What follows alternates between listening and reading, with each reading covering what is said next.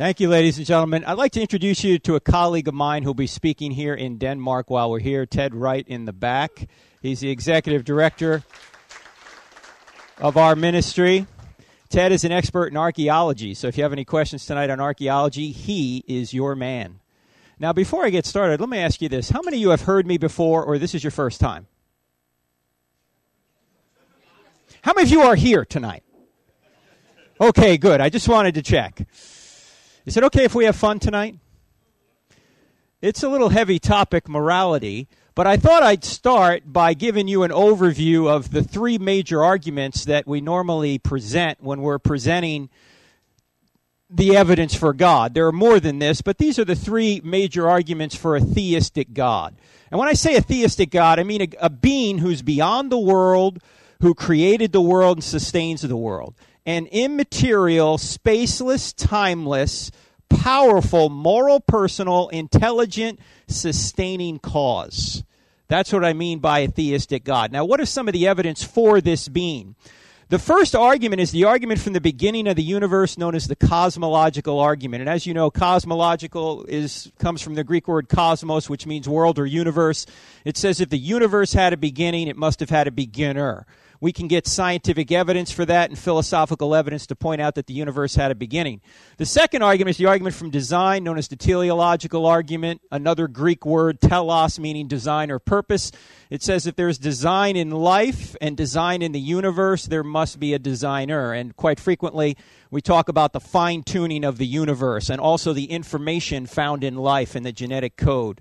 The third argument, however, it's not scientific at all. It has no scientific evidence behind it. These arguments do. But it's the argument we've all known since we were very small children. And it's the argument we're talking about tonight, the argument from morality known as the moral argument. And it says if there's one thing morally wrong out there, like it's morally wrong to torture babies for fun, or it's morally wrong to murder six million people in a Holocaust, then there has to be a God. Why? Because if there is no God, if there is no standard beyond humanity, that's just your opinion against Hitler's opinion. If there's no objective, unchanging moral authority that establishes really what is right, and any deviation from that would be wrong. That's the argument we're going to concentrate on tonight. If you come to the debate on Thursday, Dennis uh, Normark and myself will be debating. Where are we going to be debating, um, Jesper? Where? Okay at 7:30 we're going to be debating and going through some of these arguments uh, that night. So if you want the first two arguments, come on Thursday night. But we're going to concentrate here on the moral argument. And let's talk about what we're going to try and do tonight. The first thing we're going to try and do is establish what the argument is. Specifically, what is this argument for God via morality? Then, secondly, what's the evidence for this argument? And thirdly, can't we be good without God? Why do we need God anyway? And then if I time this just right, we'll have absolutely no time for questions. Actually, Dr. Christensen said we were going to do Q&A. That's not true. We're going to do Q, no A. Okay? So you can ask all the questions you want, and we'll go, that's good. Next question. But no.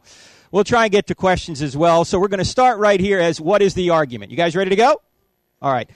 This is one way of stating the moral argument for God. The premises go like this every law has a lawgiver. There is an objective moral law, therefore, there's an objective moral lawgiver. It's quite a simple argument. It's been stated in different ways. But the only candidate for an objective moral lawgiver, somebody who is authoritative and doesn't change, would be what we call a theistic God. Now, it seems that the first premise is true by definition. Every law has a lawgiver. We don't see laws coming from non lawgivers. The second question, however, is the one we're going to have to talk about. There is an objective moral law. What is the evidence for that? Now, where I come from in America, we had a Declaration of Independence, which occurred in 1776. And in that Declaration of Independence, Thomas Jefferson wrote these words we hold these truths to be self evident that all men were created equal and they are endowed by their Creator with certain unalienable rights. Among these are life, liberty, and the pursuit of happiness. Jefferson is saying that this, these rights, life, liberty, and pursuit of happiness, these are self evident. We all know this, and we're endowed by our Creator. These rights come from God. And Jefferson went on to say that governments are instituted among men not to give rights or take them away, but to protect them. And according to Jefferson, he said when a government usurps the right of its people, it's the people's right to overthrow that government. That's what he thought. And so he said this was self evident. Now, the Bible actually talks about this self evident moral law in Romans chapter 2, where Paul says that the Gentiles who do not have the law have the law written on their hearts. And there's been other philosophers, obviously, since Paul that talked about this. John Locke talked about it.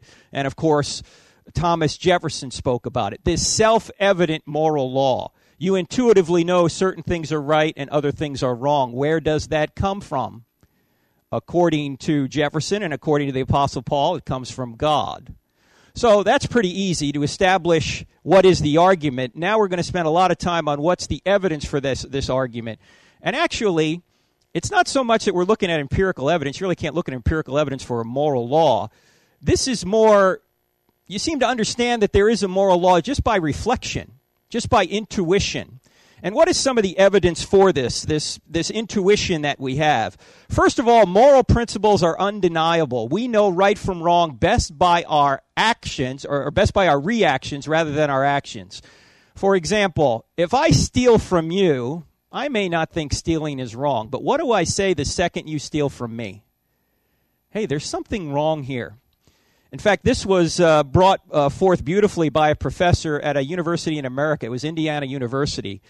And this professor was teaching a class in ethics, probably much like Dr. Christensen uh, speak uh, uh, teaches. And he told his class that they could write a paper on anything they wanted to write on. He said, I just have a couple of requirements. It has to be in on my desk by October 15th. It's got to be something related to ethics, and it can't be more than 20 typewritten pages. So there was an atheist in the class who decided he was going to write a paper on the merits of moral relativism. And in this paper, he said, There is no right and wrong. It's all a matter of opinion. You like chocolate, I like vanilla. There is no justice or injustice. It's all subjective, it's all a matter of opinion. He handed it in on time, October 15th. It wasn't more than 20 written pages. And he handed it in in a beautiful blue folder. And the professor got the paper, he opened it up, he started reading. There is no real right and wrong, it's all a matter of opinion. You like chocolate, I like vanilla. He closed the paper up and he wrote F. I don't like blue folders. Next class, he handed it back to the student. After the class was over, the student stormed up to the professor. He said, F. I don't like blue folders. That is not fair. That is not right. That is not just. The professor said, whoa, whoa, hold on, wait. I read a lot of papers. Let me make sure I got your paper right. Isn't your paper the one that said there is no such thing as fairness? There is no such thing as rightness? There is no such thing as justice? It's all a matter of opinion. You like chocolate, I like vanilla. And the student said, Yeah, that's right. That's my view. And the professor said, I don't like blue. You get an F. Suddenly, the light bulb went off in the student's head.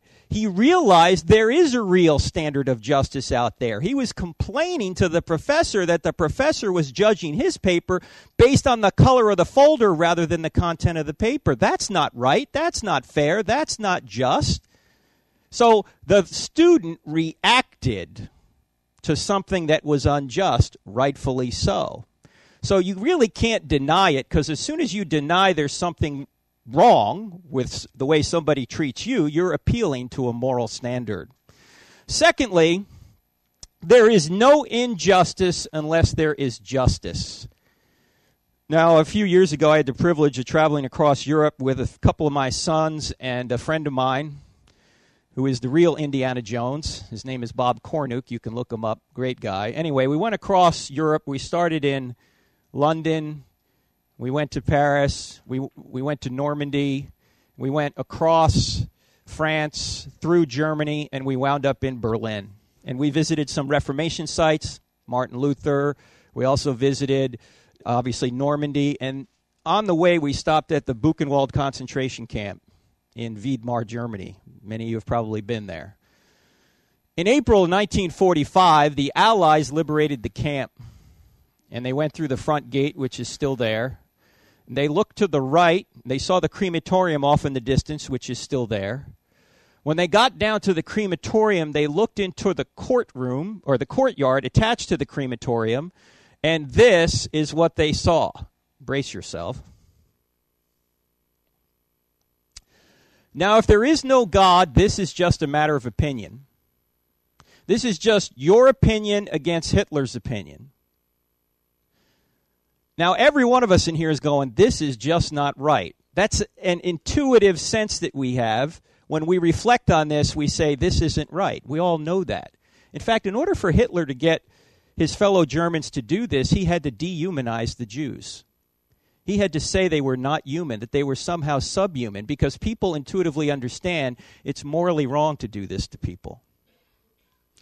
Now, in fact, let me ask a question this way. How do you discover who's right and who's wrong? Mother Teresa, of course, the Catholic nun that devoted her life to taking care of the poor in Calcutta, India, and of course, Adolf Hitler, the World War II dictator. How, do, how can you discover who's right and who's wrong? Well, let me ask you this question how do you know which map of Scotland is better? What would you need to see in order to know? This is the interactive portion of the program. In order to answer this question, what would you need to see?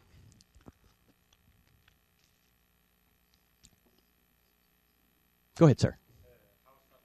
Yes, you'd have to see the real Scotland, right? You'd have to see the real unchanging Scotland to see which map is better. If Scotland does not exist, then these two maps are meaningless. But since Scotland does exist, we can see that map A, while it's not perfect, is a better representation of the real Scotland than is map B. In other words, we can measure these two maps by the real thing, by the real standard. That's exactly what we do when we compare Mother Teresa and Hitler. Mother Teresa wasn't the standard. Hitler was not the standard. There's a standard beyond both of them by which we measure both of them. And we say Mother Teresa measured up to the standard better than did Hitler. If the standard didn't exist, then there would be no way to compare Mother Teresa in an objective way. It would just be like trying to compare those two maps of Scotland without a objective referent. There'd be no way of doing that. So there has to be a standard outside of Mother Teresa and Hitler in order to make the judgment now, C.S. Lewis, who, as you know, wrote profoundly on this topic in his book Mere Christianity, put it this way. He said, The moment you say that one set of moral ideas can be better than another, you are in fact measuring them both by a standard, saying that one of them conforms to that standard more nearly than the other, but the standard that measures two things is something different from either. He went on to say, and as you know, he Mere Christianity was originally a series of BBC radio broadcasts during World War II. And he said over the radio, he said, the moment you say that our position is better than the Nazis' position, you're implicitly implying there's a standard beyond both of them. And in fact, he was, of course, right. There has to be a standard beyond Mother Teresa and Hitler in order to distinguish between either of them. In fact, let's look at it this way if there is no God, then what the Nazis did was not really wrong. I do a lot of presentations at universities, and a couple of years ago I was at Michigan State University. And uh, during the Q&A, uh, I got talking to a couple of atheists who were sitting on this side of the auditorium. And I said, well, you're atheists, so what is your standard of morality? And one of the atheists said, whatever the majority decides is morally right. So I said, Are you telling me that if you lived in Nazi Germany and a majority decided to murder Jews, that that would make it morally right? And he paused, he blushed, and he went, Yes. And his atheist buddy sitting right next to him looked over at him and yelled, No! The first kid in his heart knew the answer was no, but in order to be consistent with his atheism, he had to say yes. But of course, on atheism, there is no morality. The majority doesn't decide because there is no morality. It's a free for all. Whoever has the most power gets to impose his or her view on people, but that's not an objective standard. That's a relative or subjective standard. If there is no God, love is no better than rape, not in an objective way. We may not like rape, but it's just a subjective opinion. If there is no God, there are no human rights. We always talk about human rights. People have a right to X or Y or Z. Not if there's no God. Who's to say we have a right? That's why Jefferson said, We hold these truths to be self evident that all men were endowed by their Creator with certain unalienable rights. We're endowed by our Creator because there's a standard beyond humanity. Otherwise, it's just human beings arguing with one another. If there is no God, religious crusades are not wrong. I had the opportunity to debate Christopher Hitchens a couple of times. I don't know if you know who he was, but he was a brilliant new atheist, wonderful guy, great to listen to. In fact, with his British accent, I could listen to him all day. Even though I didn't agree with him. In fact, what, during our first debate, I was kind of daydreaming. I'm going, wow, this guy just sounds so good. you know? but um, he rightfully points out in his book, God is Not Great How Religion Poisons Everything, he rightfully points out that religious people have done a lot of evil things. But that doesn't disprove Christianity because there's no such thing as evil unless there's such a thing as good. He was talking about religious crusades being wrong. Well, I, agree with him. Christopher, they are wrong, but on your worldview, how are they wrong? If there's no God that establishes, if, if there's no God whose nature establishes what is right, then there's nothing objectively wrong. Murdering atheists because they don't believe, there's nothing wrong with that not objectively. We, say, we may say, well, we don't like it, but if there's no standard out there, that's just our opinion. If there is no God, tolerance is no better than intolerance. In our country, tolerance is now the supreme virtue. Except if you don't tolerate everything, then people don't tolerate you. I don't know if you noticed that or not, but tolerance only goes so far. Let me ask the Christians in the room, just no extra charge for this. Are Christians commanded to be tolerant? No. Christians are commanded to be loving. Tolerance doesn't go far enough. Tolerance says hold your nose and put up with them. Love says reach out and help them. And one of the things we can't do is tolerate evil because if we tolerate evil, we're unloving. We know this as parents, or if you're not parents yet, you know your parents didn't tolerate everything you did. If they did, they wouldn't be loving. They have to say, no, don't do this because it's going to hurt you and hurt others. That's what a truly loving person does. But as soon as we as a society begin to tolerate or promote evil, that's when we are being completely unloving. Should the Germans have tolerated what the Nazis were doing? Of course not. That's unloving. So we're called to love, not be tolerant. In fact, if you think about this, the only way you can be tolerant is if you disagree with something. You can't tolerate things you agree with, you agree with them. The only way you can tolerate something is if, by definition, you disagree with it. And by the way, notice that quite frequently the, the, the request for tolerance implies that there's something wrong with the behavior. Mother Teresa never had to ask for tolerance. She never had to go around saying, Would you tolerate me taking care of the poor or feeding the sick? Or no. Never had to do that. She only obviously never had to ask for tolerance because she was loving. And so that's the way we need to be. And sometimes love will require you to stand firm even if people don't like you for it. We're not commanded to get along with everyone. We can't do that. All we can do is stand for truth and leave the results to God. You know, if um, if love guaranteed that nothing would ever ever bad happen to you, then Jesus never would have gone to the cross. Jesus was the most loving of all, and yet he went to the cross. Why? Because people wouldn't tolerate it. You can't complain about the problem of evil if there is no God. Why can't you complain about the problem of evil if there is no God? Well, C.S. Lewis had this problem.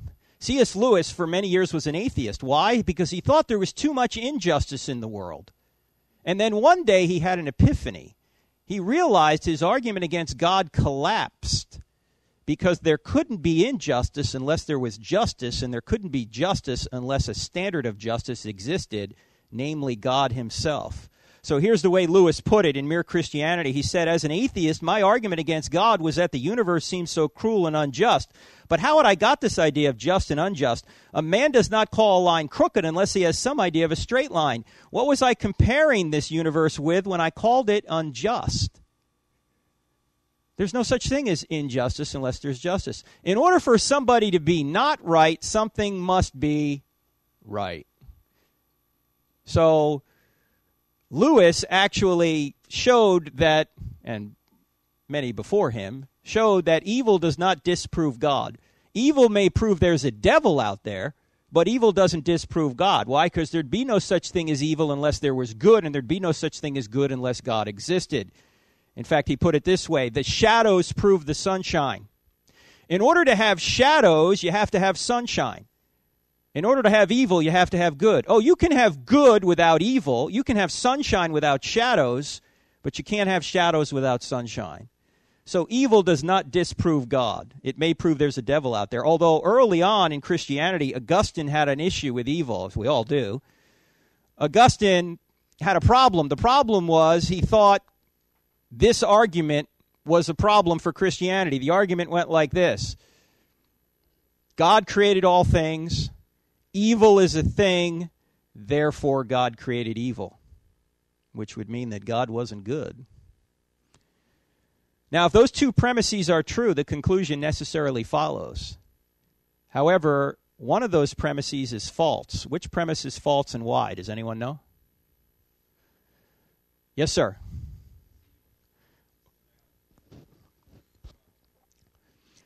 Yes, sir. That's it. The, uh, premise number two that evil is a thing is not true because evil is not a thing, it's a lack in a thing. Evil is a privation or a deprivation of good. A couple of examples. Evil is like rust in a car. If you take all the rust out of the car, you have a better car. If you take all the car out of the rust, you've got nothing. Evil is like rot in a tree. If you take all the rot out of a tree, you have a better tree. If you take all the tree out of the rot, you have nothing. Or we might say evil is like a wound in your hand. If you take the wound out of your hand, you've got a better hand. If you take the hand out of your wound, you got nothing. So evil doesn't exist on its own, it exists as a parasite in good. So God didn't create evil, He created the possibility of evil by giving us free will. But He did not create evil because evil is not a thing in itself. So, what's the third reason? The third reason we understand there's a moral law out there is we wouldn't make excuses for doing wrong if there was no moral law. Do you ever notice when you catch somebody stealing or you catch somebody lying, nobody ever says, Oh, yeah, what's wrong with stealing? Oh, what's wrong with lying? Nobody ever says that. What do they wind up doing? They wind up making excuses. Oh, the reason, well, you didn't tell me because, and it's your fault because, you know, they always come up with some other excuse rather than trying to say, well, there's nothing wrong with stealing, there's nothing wrong with lying. People intuitively understand that. In fact, Lewis, again, who was brilliant on this topic, put it this way. He said, It seems then we are forced to believe in a real right and wrong. First, human beings all over the earth have this curious idea they ought to behave in a certain way. Second, they do not in fact behave in that way. The truth is, we believe in decency so much that we cannot bear to face the fact that we are breaking it, and consequently, we try and shift the responsibility we intuitively understand certain things are right, and when we don't live up to them, we start shifting responsibility. In fact, Lewis, how many have read Mere Christianity? Oh, good. Most of us in here. If you haven't read Mere Christianity, go read it immediately. Before you read our book, go read Mere Christianity because it's probably the most brilliant contemporary thing written on the moral uh, argument out there. Now, let's deal with this objection. It's kind of an objection. Can't we be good without God? Can't we be good without God? And I need to be very clear what I'm saying here. We are, here's what we are saying, here's what we are not saying. I'm not saying that atheists can't be moral. They can. I'm not saying atheists don't know morality. They do. In fact, during my debates with Christopher Hitchens, I had to kept say, I had to kept saying to him, Christopher, I'm not saying you're a bad guy. I'm not saying you don't know morality. That's not the argument. The argument is not that you can't be moral or that you don't know morality. And the argument that typically the new atheists out there will say, oh, you think you get all right and wrong from this book. Well, before this book existed, people knew right from wrong. And the answer to that is, you're absolutely right. Do you need the Bible to know right from wrong, even as a Christian? No.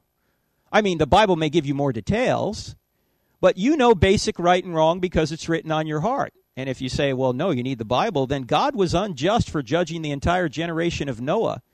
They didn't have a Bible, yet they were judged for being immoral. The Canaanites, they didn't have the Bible, but they were judged for being immoral. So the Bible presupposes that you already know right from wrong. In fact, there's a, there's several places in the Old Testament, as you know, where God keeps reminding the Jews, remember, I'm the one that brought you out of Egypt. I'm the one that brought you out from bondage. It, it never explains that you ought to be thankful that God has done that. That thankfulness is a good thing. It's just assumed. It's just assumed that you ought to be gracious or you ought to have gratitude for when God does good things for you. These things are assumed. In fact, what's often forgotten is that God has written two books. What are the two books? Here's one of them. What's the other book? No, it's not the Quran.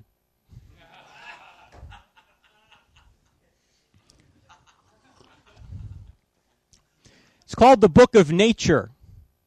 The Book of Nature, which includes creation and conscious. In fact, if you read through the book of Romans, Paul talks about creation in Romans 1, he talks about conscious in Romans 2, and then he talks about the third C, Christ, in chapter 3. Everybody has the first two. Everybody has creation, everybody has conscience, not everybody has Christ. So everybody knows there's a creator God out there.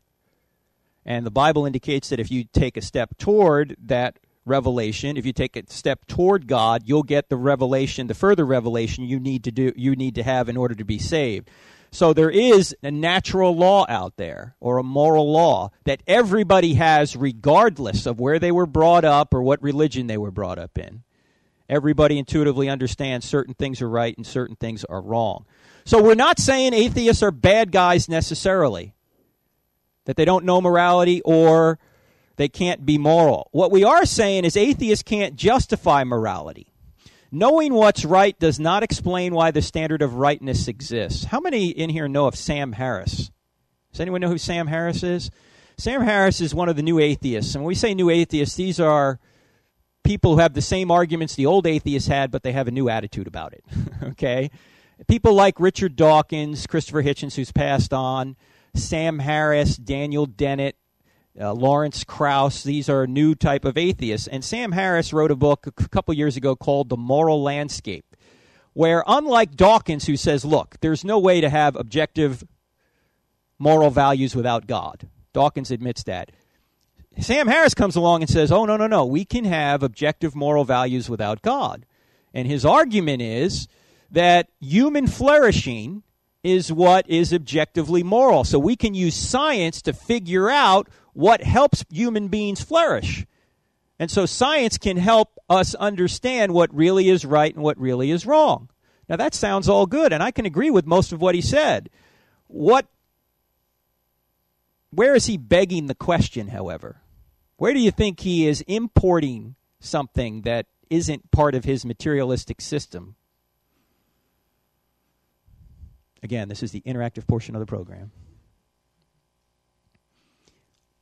Sam Harris is smuggling in a moral law. What's the moral law? That human flourishing is good. Well, who said?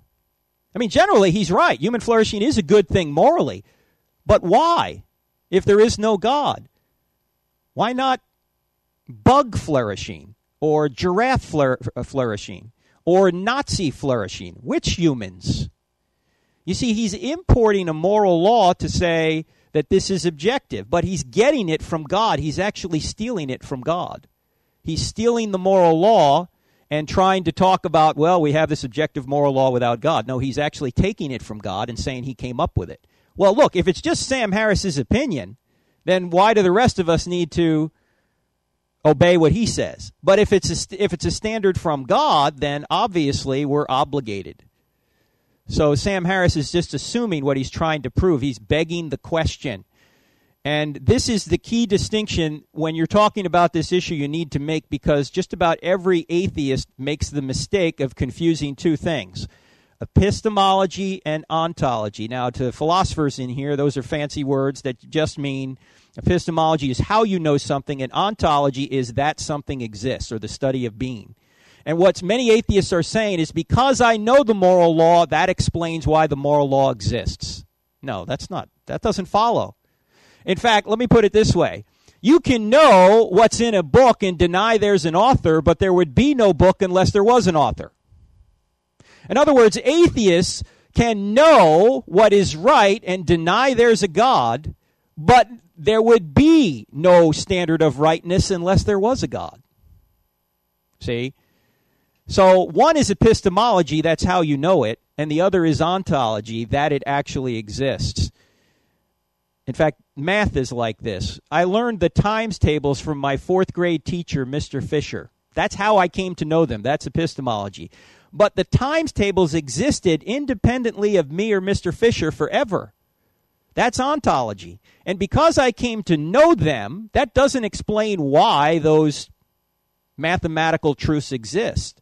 The reason mathematical truths exist is because they're grounded in the nature of God. You ever wonder where these immaterial laws come from? Not just morality, but the laws of logic, the laws of mathematics. In fact, Einstein took that up. He said the most incomprehensible thing about the world is that it's at all comprehensible. Why can we describe the universe in mathematical terms so accurately? Does this appear to be the product of randomness? In fact, you wouldn't even know what random was unless you knew what order was. And there'd be no such thing as order unless there was an orderer. How many have seen the debates between Richard Dawkins and John Lennox?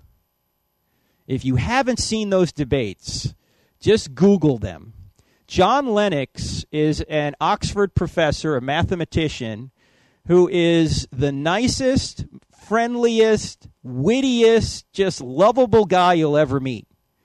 And as you know, Richard Dawkins can sometimes come across as a sourpuss. Anyway, when these two men debated, it was a it was a, a talk uh, or a dialogue. They weren't dueling speeches. They were just talking to one another. And Lennox is smiling and cracking jokes. And Dawkins was a little bit of a sourpuss. One reviewer of the debate said watching John Lennox debate Richard Dawkins was like watching Santa Claus debate the devil. Okay? Anyway, you've got to watch their debates because they again they both have British accents, so they sound even more brilliant than they really are and um, they were interacting back and forth, and then there were questions, and a question came from somebody in the audience because Dawkins kept saying, The laws of physics, the laws of physics, the laws of physics. And finally, somebody said, Dr. Dawkins, where did the laws of physics come from? And Dawkins said, Well, I have no idea, but bringing God into it doesn't help. Well, actually, no, bringing God into it does help. Because why is the universe so orderly? Why can we take a rover, a little little thing that you can put on a planet, launch it on a rocket, and put it on a planet 50 million miles away with absolute precision? Because the universe is orderly. Because the natural laws that are out there we can rely on to consistently do what they do. That appears to be the product of a mind. In fact, Paul Davies, who is a astrophysicist from Arizona State University, an agnostic, in 2006 wrote an article in the New York Times where he basically asked one question Where do the laws of nature come from? He said the next day his email box was full of hate. You know who was emailing him? Atheists. Why are you asking that question? Stop asking that question. I'll tell you why they're there. They're just there. Nobody wants to ask the question why. Why don't they want to ask the question why? Because there's no explanation from a materialistic atheistic perspective. If we're just molecules in motion, where do you get laws from? Laws come from lawgivers. And the same thing is true with moral laws. So the difference between epistemology and ontology is one you're going to have to make over and over again if people have a question on this. It's not just that you know it, it's why does it exist?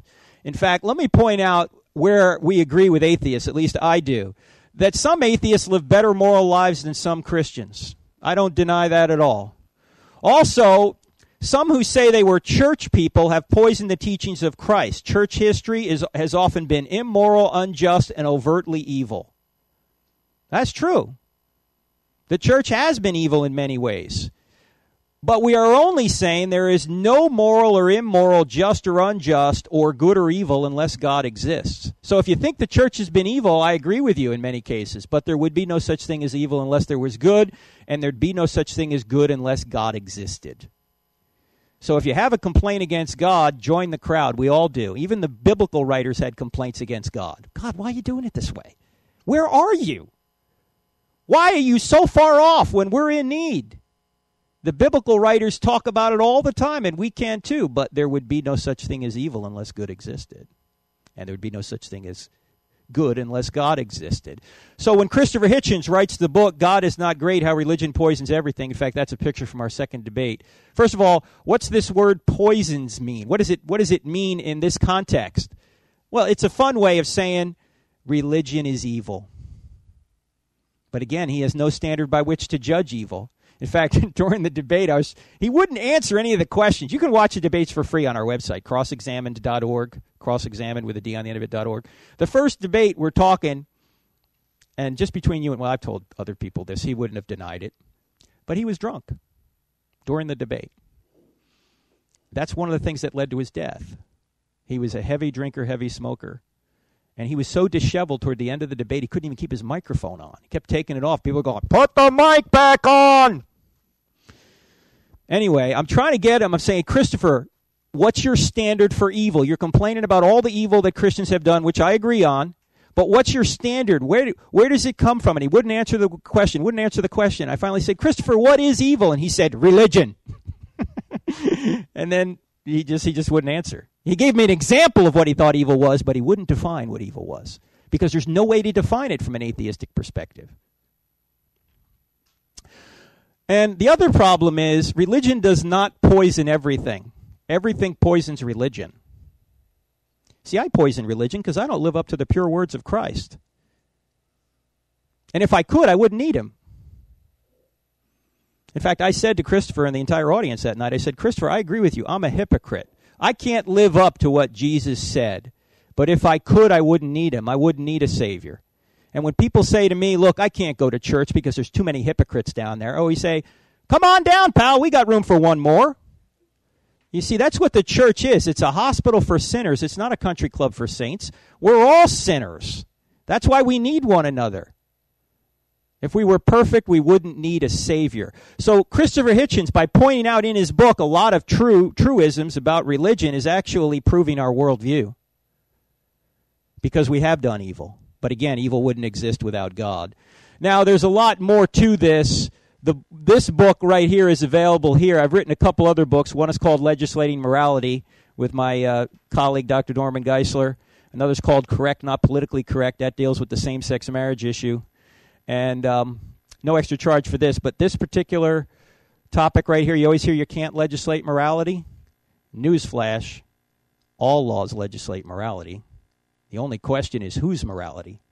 Everyone's arguing from a moral point of view. The only question is which moral view ought to be put in place. So that's what that one deals with. And there's our website, crossexamined.org. We also have a new app. Uh, and if you can download it, you can download it for free. You can go to this website and download it. And on this app, there's a quick answer section. And the quick answer section has uh, quick answers for when you're talking to somebody and they say something that you think might not be right. It gives you some responses or some questions you can ask the other person. So if somebody says, well, uh, you don't need God for morality, if you go to the quick answer section, there's going to be don't need God for morality. Hit on the button, it'll give you a few things you might say back or at least some conversation starters with the person. And since you're always going to have your phone with you, you've got all these answers right with you. So go download that. It works on Apple and Droid devices. And did I say free? It's free. And all of our podcasts are there as well. We do one podcast a week, so you can check that out as well. And on that podcast, uh, you'll hear some good shows from guests I've had on morality. One, uh, one very good guest on this topic is a man by the name of Jay Budziszewski, who teaches at University of Texas at Austin. Uh, he wrote a book called What We Can't Not Know, and that deals with the moral law. Another good guest is John Lennox, the man I mentioned earlier. Uh, I've had him on the program several times, so you can look up the shows by those particular names if you want to see or hear more about that topic. And um, I thought right after the break, we'll get into questions and any objections you have. Actually, I won't deal with any of those. Ted will. Okay. so is that okay, Dr. Christensen? Can we take a break now? All right, let's do that.